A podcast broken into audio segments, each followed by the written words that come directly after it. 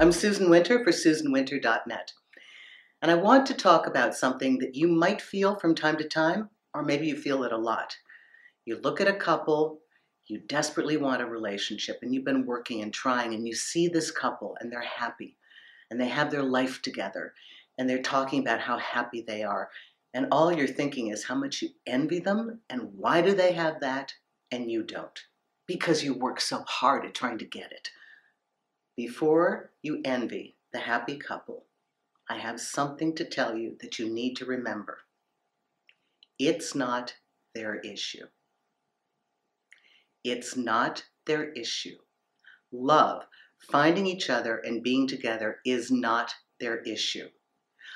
But be very clear, they have other issues that you're not even looking at. Because by the nature of comparison, we take our weakest part and compare it to somebody's strongest part. And then, of course, we feel inadequate. You know, we all have a fluid pie. It's a big pie. It's the many segments of our life. And it includes our financial life, our creative life, our physicality and our health life, our well being, family, love, um, our spiritual and emotional life. We come into this life with our own set of challenges. And if you look at your own experience, some things aren't an issue for you. Maybe you have tremendous health. Maybe you're really successful. And at this very moment, people are looking at you and doing the same thing that you did to the happy couple. I'm sure if you're really successful, somebody you know, they're not articulating it, but they're thinking, I don't understand it, why he or she does so well.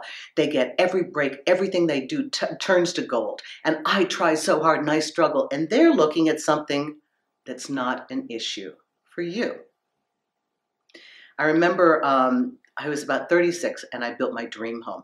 Single and built a dream home that I don't know what I was thinking. It was huge. I mean, it was so big for one person. I felt like a piece of lint in the bottom of a laundry basket. It was uh, so I I had help taking care of my home, and I had a housekeeper. She was a pig farmer, and she was so happy with her husband. I mean, she'd talk about her family life you know, if you enter my house, you're an extended part of my family. It's not like you work for me. You're like in my inner circle because it's very private to me. And so, you know, lot of conversations, a lot of talking, spending time. And, um, you know, she had such a great relationship right out of high school. You know, met a great guy. He wanted what she wanted. They wanted it with each other, had beautiful kids. They were happy but man, did they have problems? Not love, not family, financial and medical problems.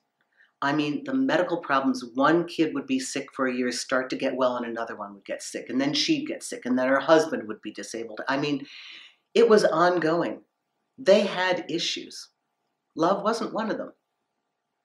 So please, before you torture yourself, you know, cut yourself and then put the salt in it just to make yourself feel badly, stand back and take a look at the whole thing. So if that that little soundbite ever crosses your mind and you hear yourself thinking, how come they have love and I don't?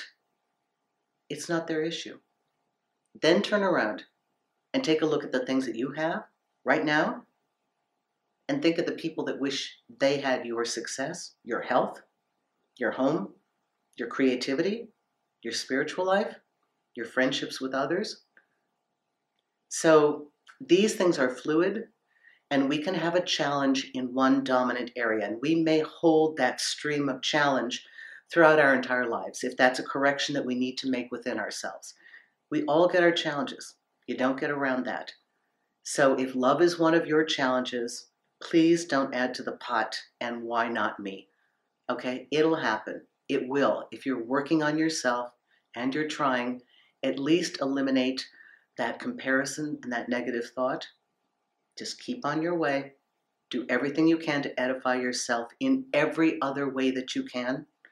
Sometimes when we step off the tension and the gas and just present, you know, be present with our own life in a sense of you know honoring what we have accomplished and what we do have that thing that we wanted so desperately just kind of sneaks in the back door So I hope this helps you. Thanks a lot. Susan Winter for SusanWinter.net.